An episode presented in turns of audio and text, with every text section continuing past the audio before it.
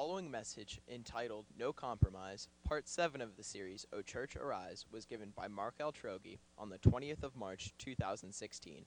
To learn more about our church, please visit sgcindianapa.org. All right, well, we are in First Corinthians. We're in a series called O Church Arise. This morning we're in First Corinthians chapter 5. We'll look at verses 1 through 13 in a minute. But I want to ask you a question. What if I uh, what if you came over to my house and I offered you a glass of iced tea or diet coke or whatever, and as you took it from me I said, "Oh, there's just a little bit of arsenic in there. Just maybe maybe 10%, but I don't think you'll taste it." Would you drink it? No. Would you even sip it? No. Would you would you tolerate any arsenic in it? No.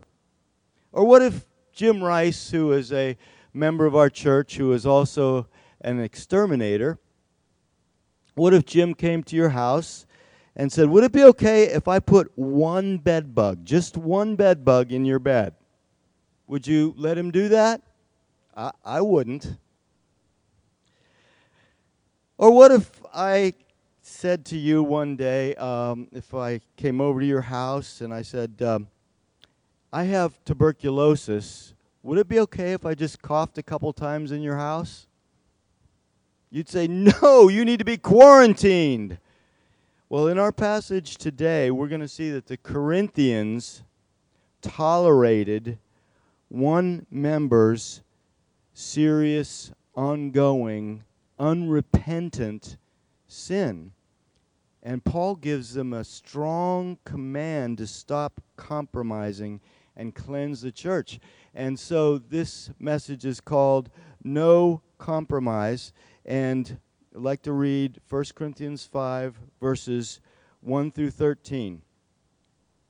It's actually the whole chapter.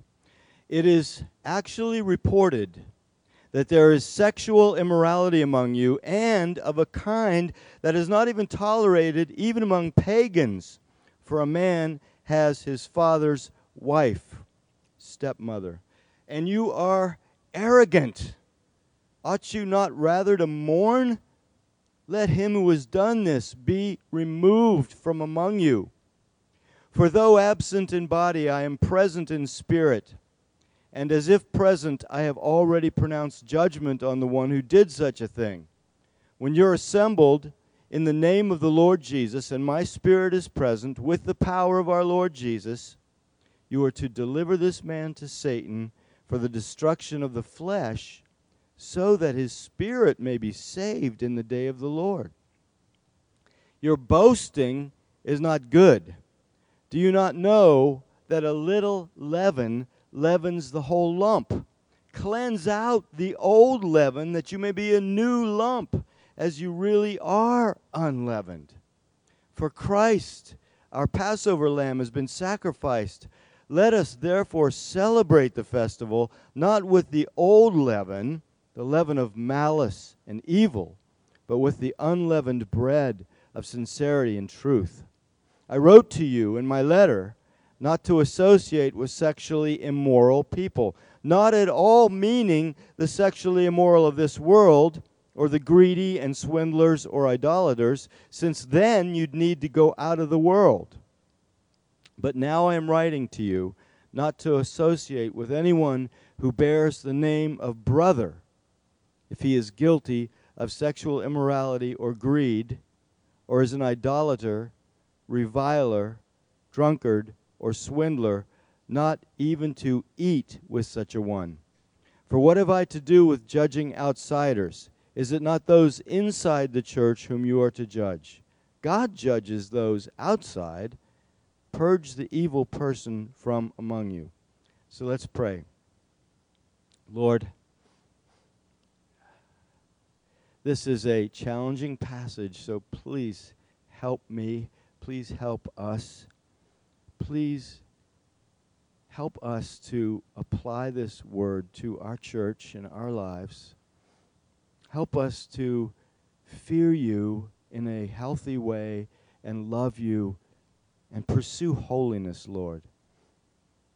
just pray that this would stir us and help us as a church, Lord Jesus. And thank you that your word is always meant to be good to us and encourage us and stir us and strengthen us, Lord. So we thank you for your word, even the challenging parts of it. And just please open it up to us by your Holy Spirit, we pray. In Jesus' name, amen.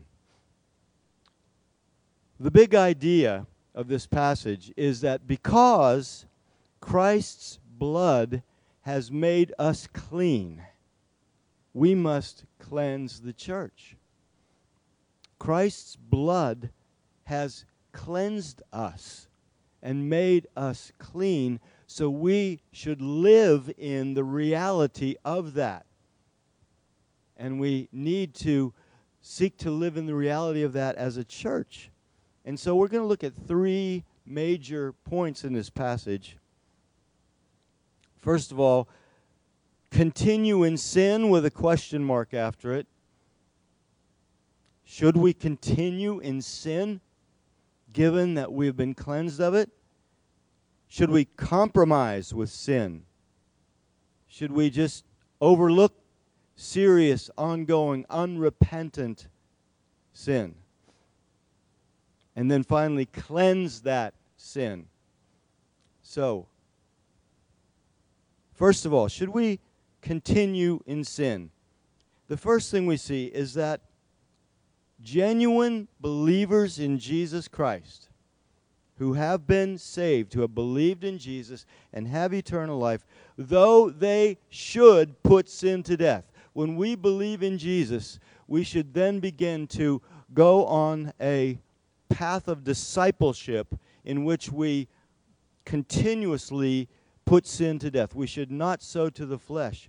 But even though believers should put sin to death and should not sin, and now have all we need, all the power of the Holy Spirit, all the grace of God, that we don't have to sin. We do not have to, yet sometimes believers can choose to commit serious sin, though they shouldn't, they can, and become ensnared in serious sin. And so Paul says, It is actually reported that there is sexual immorality among you, and of a kind that's not tolerated even among pagans, for a man has his father's wife. This is a member of the Corinthian church. It is a believer. He is a believer in Jesus Christ, and he is committing ongoing immorality, and he is refusing to repent. Now, there are times the Bible says that in, in, in Galatians 6 1, it says, If someone is caught in any sin, restore such a one in a spirit of gentleness. So if a person is falls into sin and repents and wants to change, this is, this is not talking about this kind of person. This is talking about a person who is a believer in Jesus Christ who has fallen into sin and is refusing to change. Excuse me. So, believers we shouldn't, but we can continue in sin. And so in verse 11 of this passage we just said, he says, Now I'm writing to you not to associate with anyone who bears the name of brother, if he is guilty of sexual immorality or greed, or is a drunk, idolater, reviler, drunkard, or swindler, not to even eat with such a one. So this is talking about Christians. He bears the name of brother. Paul would not have written this, those who bear the name of brother, if Christians couldn't do those things. When we believe in Jesus, let me make this very clear. We are freed from the power and dominion of sin. We don't have to sin. We have God's grace. We have God's Spirit. God puts new hearts into us. We have power to overcome sin. We can put it to death. We don't have to. But if we don't fear the Lord, if we subject ourselves to temptation, if we don't regularly pursue the Lord, if we don't read His Word, if we don't pray, if we subject ourselves to temptation, if we if we go the way of the world, if we hang out on a regular basis with those who are doing these things, all kinds of things can lead us to sin. And that was a question that Paul had to deal with at times. You know, I thought we were redeemed. I thought we were saved by grace and all our sins are wiped away. And so, why not just go sin if all our sins are wiped away? Why not just continue in sin? If, if, if we don't have to get to heaven by trying to earn our way by good works, why not sin? And Paul said in Romans 6 1, he says, What shall we say then? Are we to continue in sin that grace may abound? By no means. How can we who died to sin still live in it? Paul would not have said this if it were impossible to continue in sin. If we would automatically stop the minute we prayed to receive Jesus, if we would never sin. See, I've, I've talked to, to, to to people at times who have looked at someone who has said, I have believed in Jesus for 20 years, and then they fall into serious sin, and someone says, Well, I guess they never really believed. I guess they're not really a Christian. Well, no, that's not necessarily the case. You can, you can believe in Jesus and get ensnared in serious sin. My first year as a Christian, no one told me after I said this prayer to ask Jesus into my heart, no one told me I needed to stop going out and getting drunk every night. I wish the man would have told me. I wish the man would have said, Mark, you have just prayed to receive Jesus. You have eternal life. Now you need to become a disciple. Now you need to turn away from sin. You need to repent. Maybe he didn't know any better at the time. He just led me in a prayer and I would go to prayer meetings. I'd go to a, I would go to a Bible study, and then I'd go up to the Coney and get smashed. And I was miserable. There's nothing worse than there's there's nothing worse than believing in Jesus and then living in sin. Living on the fence is it's it's almost it's almost worse than being an unbeliever. I, I wouldn't say that because you're at least saved, but I was miserable. I was sinning, and I didn't know any better. I didn't know I had the power to stop. I didn't know that that was a sin. And I'd feel I would feel horribly guilty afterwards, but I continued in sin until one night I was invited to another Bible study and I heard a message about repentance, meaning turning away from sin, stopping it. And by God's grace, I stood up at the end of the meeting with a bunch of other people and prayed a prayer that I wanted to turn from my sin. And God really began to change my life then. But I was a believer. I believed in Jesus. I was going to Bible studies for a year, year and a half, and, and still committing sin. But we don't have to. And so in Romans 6 6, it says, We know that our old self was crucified with him in order that the body of sin might be brought to nothing, so that we would no longer be enslaved to sin. For one who has died to sin has been set free from sin. When I read that, when I read that, it was so liberating. I have been set free from sin. I don't have to do it. This is our position in Christ. We are no longer slaves of sin. We have died with Christ and have been set free from sin. We don't have to do it. And so in Romans 6:11 Paul says, "So you must also you also must consider yourselves dead to sin and alive to God in Christ Jesus." So when we're tempted, we need to say, "Wait a minute. No, I can't give in to that. I'm dead to sin. I'm no longer in that world. I am alive to Christ. This is my reality. We have to consider ourselves. And so then in Romans 6:12 he says, "Let not sin therefore reign in your mortal body to make you obey its passions. Do not present your members to sin as instruments for unrighteousness, but present yourselves to God as those who have been brought from death to life, and your members to God as instruments for righteousness." For sin will have no dominion over you, since you are not under law but under grace. Now, what this says is we don't have to sin, but we can if we're not careful. And if we present ourselves to it, we will become enslaved to it. If we don't fight it but give in to it, sin will reign. So he says, don't let sin reign in your body. And he says, don't present yourselves. Don't present the members of your body. Don't present the members. Don't present your eyes to looking at things they shouldn't look at. Don't present your hands. Don't present the members of your body to sin. If you say, Here I am, sin, you present yourself to it, you will become enslaved to it. But you don't have to be. Now, as I mentioned earlier, Galatians 6 1 says that when a Christian is enslaved or ensnared by sin, if he repents, we should restore him gently.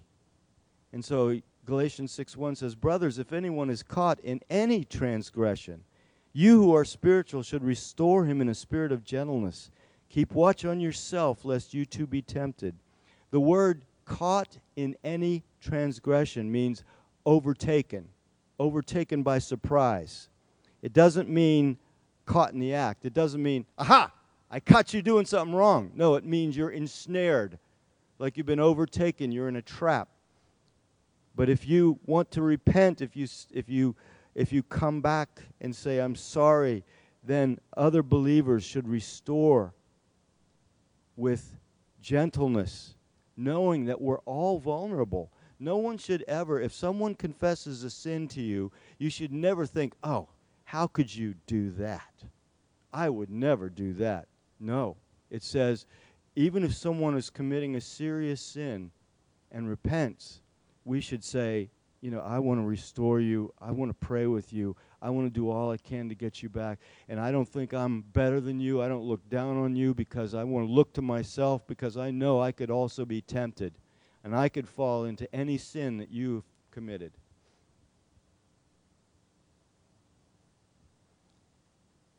But we want to just be really careful Galatians 6, 7, and 8 says, Do not be deceived. God is not mocked, for whatever one sows, that will he also reap. For the one who sows to his own flesh will from the flesh reap corruption, but the one who sows to the Spirit will from the Spirit reap eternal life. This is written to Christians. This is written to believers. If it was just automatic that we're just going to live a perfect sinless life, if it was automatic that we're just going to uh, always obey God and always just immediate, always be producing good fruit, why would Paul say this? Why would Paul say, don't sow to the flesh? Why would there be so many warnings in the New Testament? So remember, we can come to the throne of grace for help in time of need. God has, has bags and bags of grace to give us, as one man said. He has so much grace, so much power to help us. We don't, but we don't want to take it lightly either. So, should we compromise with sin? Should we tolerate it in ourselves or in the church? And I'm not talking about people just struggling with weakness and, and trying to overcome it and repenting. No, we're all struggling. We all struggle with sin at times. I'm talking about should we tolerate serious, ongoing, unrepentant sin? I'm not talking about if a brother comes to you and says, you know what, I'm, I've been struggling uh, for years with this sin, and I keep falling, and I keep praying, and, and you know, you know, we've been trying to overcome this for years, and I, I, I go for a while, and I do vic- I have the victory, and then I, I fall. No, we're not talking about that. We're talking about somebody who's committing a sin and says, no, I'm not going to stop. I'm, I know, I'm, I know I'm doing this, and I'm not quitting. That's, that's what we're talking about here. Should we tolerate that? And so Paul says it's actually reported there is sexual immorality among you and of a kind that is not tolerated even among pagans. For a man has his father's wife, and you are arrogant. Ought you not rather to mourn? These Corinthians should have been grieved by this, but they should have mourned. Instead, they were just letting it go on. And he says, pagans wouldn't even do that. Unbelievers in this culture in which we live wouldn't even put up with that. A man living with his father's wife. But instead of mourning, they were arrogant. They were boasting about, I follow Paul, I follow Apollos, I'm so spiritual. I'm more spiritual than you are. Paul's saying, You think you're spiritual? And you're tolerating this? You're not grieving over it? Why should they have been mourning and grieving? Because sin, like this, has a leavening effect. I'll try to explain that. Your boasting, verse 6, your boasting is not good. Do you not know that a little leaven leavens the whole lump? Leaven was an agent like yeast that caused dough to rise by fermentation. It had a secretly penetrating and diffusive power. And so, if you put a little bit of leaven in a lump of bread, unleavened, it would spread through the whole lump and make the whole thing rise. Paul says that's the way sin is. If you tolerate it, it will spread and affect the whole church. This is so important to remember. Sin not only affects us, it affects others. It spreads. A mother who uses crack will give birth to a baby addicted to crack parents who unload their anger on their kids will raise bitter, angry children. Pastors' sins have destroyed whole churches and brought shame on the name of Jesus. And Paul says that this man's sin in the Corinthian church will spread like leaven and it's going to affect the whole church. And we see, we see uh, in, in um, Joshua 7 how one man, Achan, disobeyed. He, it says in Joshua 7 1. But the people of Israel broke faith in regard to the devoted things.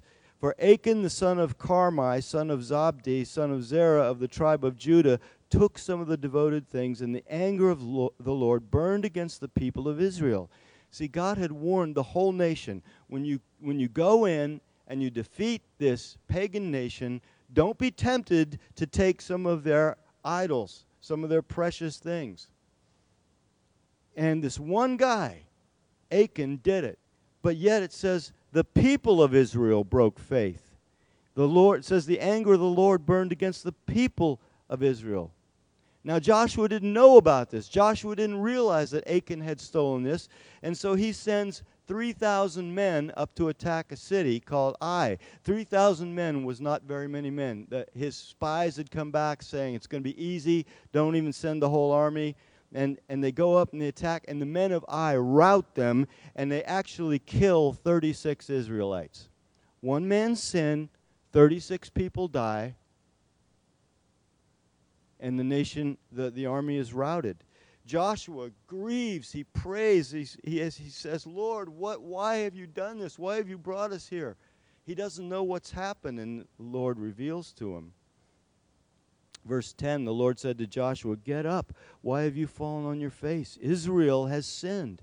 They, as a group, have transgressed my covenant that I commanded them. They have taken some of the devoted things. They have stolen and lied and put them among their own belongings. Therefore, the people of Israel cannot stand before their enemies. Now, I've, I've read this passage and I, I've, I've said, Lord, I, I don't understand. Uh, one guy did it. Why does the whole nation suffer? Because we are all tied together in Jesus. We are the body of Christ. When one part of the body is not good, it affects the whole body. I don't understand it. About a month ago, I had to have a tooth pulled. It was one that I had had a cavity in when I was a child, a molar, and uh, back in those days, I guess what they filled it with lasted 50 years or so. And one night in a restaurant, it, I'm eating and it cracked. And uh, the dentist did his best to patch it up, and it, it, it worked out okay for a year, but then it started to really hurt. It started to really kill me. This one tooth was just, I tell you what, I have not had pain like that very often in my life. I was considering going to the emergency room. Just, you know, I went to Med Express. I did anything I could to get some relief. One little tiny part of my body wasn't good. it was affecting my whole body. It was affecting my whole mentality. You know, that's the way the church is. We are all intertwined. We're all interconnected. If one person is giving into serious sin, somehow, I don't understand, in God's plan, but we are interconnected. We are part of one another. We have to look out for one another. We have to care for one another. We have to encourage one another. We have to do all we can do to help one another, not give in to sin, and not, not live apart from God because we're a body. Sin always affects others. Oh man, when David sinned, David sinned with Bathsheba and he admitted his sin, but there were still consequences. God said, even though you have repented, even though he said, I, I, I'm the man, I'm sorry I did this, the child that he conceived by Bathsheba died. And God said, David, because you've done this, the sword will never depart from your house. David had consequences for the rest of his life. Hey, I the reason we are doing this is because we love you guys. I was thinking this morning, I, I thought if, if a new person came and they, they hear, I'm going to talk about serious sin this morning, they're going to thought, oh, great. But we, we love you guys. We want you guys to do as well as, as you possibly can do and to prosper in the Lord. And we want our church to do well. And the third point this brings us to is, is cleanse that sin. And so Paul says in verse 7 cleanse out the old leaven that you may be a new lump as you really are unleavened. So every one of us in Jesus Christ, you're a new lump. Isn't that good to know? Hey, lumpy. What's Paul talking about? Leaven in the Bible was often used as a metaphor for sin because it spread. If you kept a lump of leavened bread for too, or leavened dough for too long, the leaven would ferment and spoil and rot. So it had this it had this time where it would spread and it had a good effect, but it also could have a bad effect. And so, very often in the Bible, leaven is used as a picture of sin. You're supposed to get rid of that because it will eventually have a rottening effect on your life, a decaying effect on the life of the church. And so he says, in Christ, we're a new lump. That means there's no longer this rotten, spoiled sin in us. Jesus took care of that on the cross, but we can't give in to that. He says you got to live like you really are, as you really are unleavened. So he says, cleanse out the old leaven. See, we really are righteous in Christ. God has declared us righteous in Christ when we believed in him. And so we need to act like what we are. We need to, live out of the new reality that God has given us. And so then Paul says, For Christ, our Passover lamb, has been sacrificed. Let us therefore celebrate the festival, not with the old leaven, the leaven of malice and evil, this old leaven, this old sin that has had time to ferment and get rotten. But he says, Let us celebrate it with the unleavened bread of sincerity and truth. Well, what does he mean there? The night that God delivered Israel from Egypt, they were slaves in Egypt for 400 years, and God brought them out. But the final night that, that He sent the last plague, He said, You take a Passover lamb, you take a perfect, spotless lamb, kill that lamb, take its blood, smear it on the doorposts of your house. When the angel of death comes through the land of Egypt that will kill the firstborn, and he sees the blood over your house, he won't come, he won't come and kill the firstborn. He'll pass over that house. And so that feast was called the Passover. And on that feast, on that night, they were to eat unleavened bread. And they were to celebrate in the future, they celebrated Passover. It was immediately followed by the Feast of Unleavened Bread, in which they would eat unleavened bread for seven days. And the reason was they were to remember that the night of the Passover, they were to eat unleavened bread. because there wasn't time for the bread to rise. They had to eat it that night, and they were getting out of Egypt. It meant it was a festival, the Feast of Unleavened Bread, when Paul says, Let us therefore celebrate the festival not with the old leaven, but the leaven of malice and evil, but unleavened bread of sincerity and truth. He means just like they used to celebrate the Feast of Unleavened Bread, remembering their escape, their freedom from slavery, the night they left in haste because there wasn't time for putting leaven in bread and letting it rise.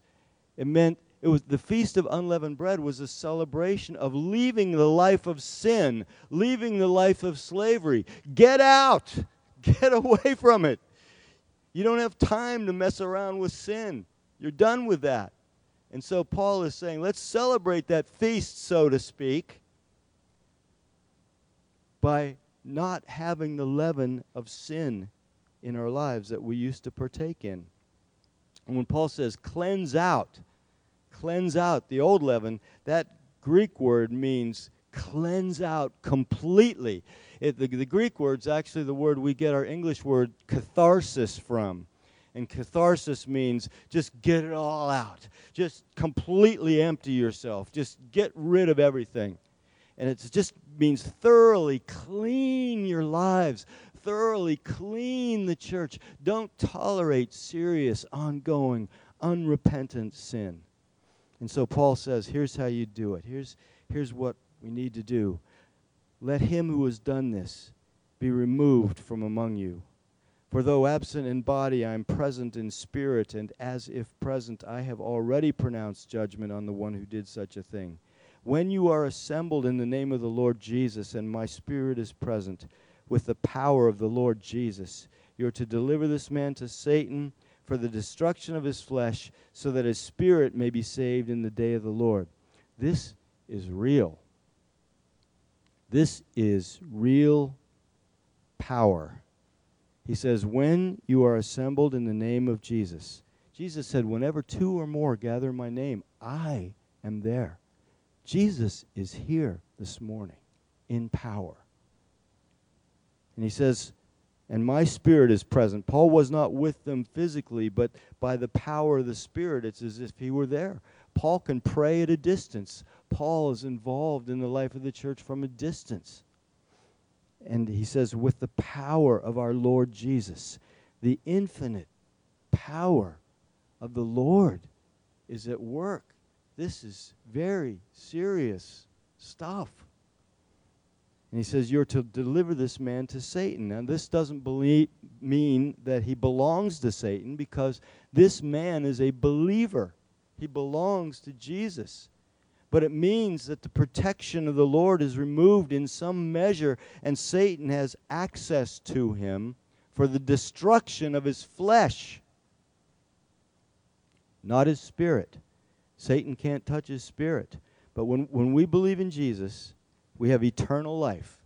We can never lose it. His spirit would be saved in the day of the Lord. But this church discipline would result in physical consequences, the destruction of his flesh, and some consequences on Judgment Day as well if he refused to repent. But the idea was the destruction of his flesh was to hopefully turn him to repentance. And as things started to happen in his life, that he would see what was happening and turn and come back and avoid all that.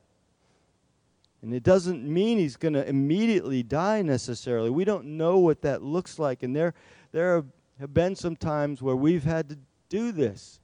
And I can, I, I've had to appeal saying, if you continue in this, your flesh will be destroyed. I don't know what I don't know what will happen, but I don't know if you'll get cancer. I don't know what could happen to your home. I just don't even know. But it's serious. But the idea is it's not like we're trying to be mean to someone, but this is an act of mercy. This is the kindest thing we can do to get this man to repent and turn from his sins. And in Second Corinthians, it does appear that this man repented. and broke off this sin, which is so cool to see. And Paul says, you know, you're not responsible to judge and cleanse the whole outside world.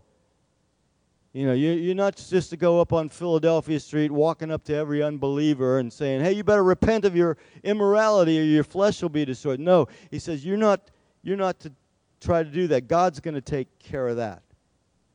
But we are responsible to cleanse the church. And so in verse 9, he says, I wrote to you in my letter not to associate with sexually immoral people, not at all meaning the sexually immoral of the world or the greedy and swindlers or idolaters since then you'd need to get out go out of the world. But now I'm writing to you not to associate with anyone who bears the name of brother if he's guilty of sexual immorality, sexual immorality or greed or is an idolater, reviler, drunkard or swindler, not even to eat with such a one. For what have I to do with judging outsiders? Is it not those inside the church whom you are to judge? God judges those outside purge the evil person from among you. So you can't avoid immoral people in the world. When you go to work, I bet lots of you go to work and there's immoral people there. Go to school, whatever. We can't avoid in the marketplace the greedy, swindlers, idolaters. He says the only way to avoid them, the only way we could not associate with them would be to get out of the world. But he says the church is different. He says anyone who has claimed to be a Christian, anyone who's a brother and is living in this way without repenting, ongoing, refusing to repent, don't associate with them. Now, it's different if someone is struggling and wants to change, like I said. If someone wants to change, if someone's trying to change, even though they fall again and again, if they're trying to change, that's different. This is unrepentant. And Jesus says, Well, how, how are we supposed to do this? What are we supposed to do? Jesus said in Matthew 18, Go after them. We're, we're to care for them. And so initially, Jesus says, See that you do not despise one of these little ones, for I tell you that in heaven their angels always see the face of my Father who's in heaven. Then he says, What do you think? If a man has a hundred sheep and one of them has gone astray, does he not leave the ninety nine on the mountains and go in search of the one that went astray? And if he finds it, truly I say to you, he rejoices over it more than over the ninety nine that never went astray. So it is not the will of my Father who is in heaven that one of these little ones should perish. So this is right before this next passage about church discipline. So it's very important that we, we remember that Jesus says if someone is going astray, go after them. You don't just immediately put them out of the church. We don't just throw them out right away or anything like that. We pursue them like someone going after a lost sheep. And so in verse 15, Jesus says, If your brother sins against you, go and tell him his fault between you and him alone. See, you're going after him like after the sheep. Go to him Tell him his fault between you and him alone. If he listens to you, you've gained your brother. But if he does not listen, take one or two others along with you, that every charge may be established by the evidence of two or three witnesses. If he refuses to listen to them, tell it to the church. And then the church appeals, and the church tries to get this person to change. And if he refuses to listen even to the church, then let him be to you as a Gentile and tax collector. So we see that church discipline is a rescue operation. It's like going after a lost sheep tangled up. And so when we've done this in the past, and we haven't had to do it very many times, I'm so thankful. But an individual would go first. And then after a period of time, after appealing, then maybe that individual go back, take one or two others with them, and appeal again, and give the person time to repent, and pray for them, and hope they change. And then, if they still don't, then we've had to tell the whole church to, to appeal to the person. As many knew them would write letters and notes and maybe give them a call or maybe get together with them over coffee and just appeal to them to, to change. And then after a certain period of time, if they just refused to listen to the church, then, then we would have to put the person out of the church. To, as it says, let him who has done this be removed from among you, or purge the evil person from among you. And so, what does that mean? It, it means that we can't keep fellowshipping with them and acting like nothing's wrong. We can't just greet them and say, Hey, so great to see you. Let's have lunch together. Let's get together for some fellowship. No, they need to know in some way that they are in danger and that they are not pleasing the Lord. Doesn't mean doesn't mean that we're unkind to them or anything like that. See, Paul in verse 4, he says, or no, I'm, never mind. I'm going to skip that because our time is getting short. But Paul really cared about this man, and he did repent in Second Corinthians. And Paul expresses his grief and his sadness and having to initially put him out of the church. So it wasn't something that Paul did flippantly or angrily. He did it in grief and sadness and out of love for this person. So again, Galatians 6 1 Brothers, if anyone is caught in any transgression, any transgression, you who are spiritual should restore him in a spirit of gentleness. Keep watch on yourself, lest you too be tempted. And that's, that's what the Corinthian church did. And that's what Paul urged them to do was to restore this man in a spirit of gentleness. And that's that would be our desire. So, conclusion. Should we continue in sin? No. We're new creations. We're new lumps. We need to live out of the reality of what God declares about us. We need to live out of the righteousness of Jesus Christ. And we have every means to do that. We have the grace of God, the power of the Holy Spirit can come to the throne of grace anytime, day or night, for help in time of need. Should we compromise with sin? Should we tolerate it in our own lives or in the church? And again, I'm talking about serious, ongoing sin. We shouldn't tolerate any sin. We should always be seeking to put sin to death. But I'm talking about serious, ongoing, unrepentant sin because the Bible says, bear with one another, be merciful, forgive, and love covers a multitude of sins. So that means that there's just many, many, many sins that people will commit against us unknowingly, accidentally, didn't intend to, maybe, didn't realize they had a bad attitude toward me. Am I supposed to kick that person out of the church? No. Love covers a multitude of sins. I, you know, Father, he's having a bad day. I forgive him. But if it's something serious, I need to go to him, private, and so forth. So we don't compromise, though, with ongoing unrepentant sin. We need to fear God. We need to all remember whenever we're tempted, whenever you're tempted, whenever I'm tempted, I always need to remember if I sin, it's not only going to be destructive to my life, but it's going to affect many other people. Oh, let this let, let us have the fear of the Lord. And then we're to cleanse that sin. Cleanse the church in love, the most merciful thing we can do. So let's pray. Let's stand and pray. And let's ask God to help us to just have a healthy fear of Him and live in the good of all He's done for us. Lord, Lord Jesus, thank you for your word. And we know that the warnings in your word are here because you love us and you want us to prosper. You want us to have the most victorious, successful Christian lives we can possibly have. And so, Lord, we thank you that there are even difficult warnings in Scripture but it's because you love us. And so, Lord, we just ask, I ask for myself, and I ask for us as a church, please help us to fear you in a healthy way, as the Bible says. Oh, Lord, help every young person here to fear you.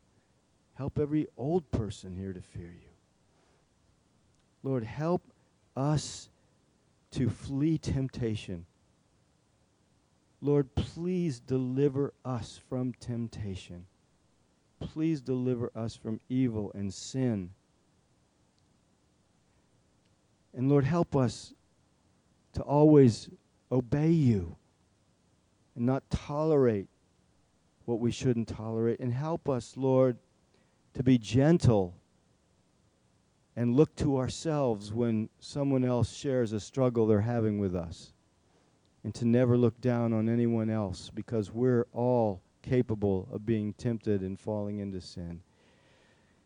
And Lord, we thank you. I believe that you're going to really use this in our lives, Lord. And so, Lord, if anyone is struggling with any sin, please give them just hope and give them the courage to get some help and to get somebody to pray for them. Lord, we just pray that you would just help us all to live lives that glorify you. We ask in Jesus' name. Amen.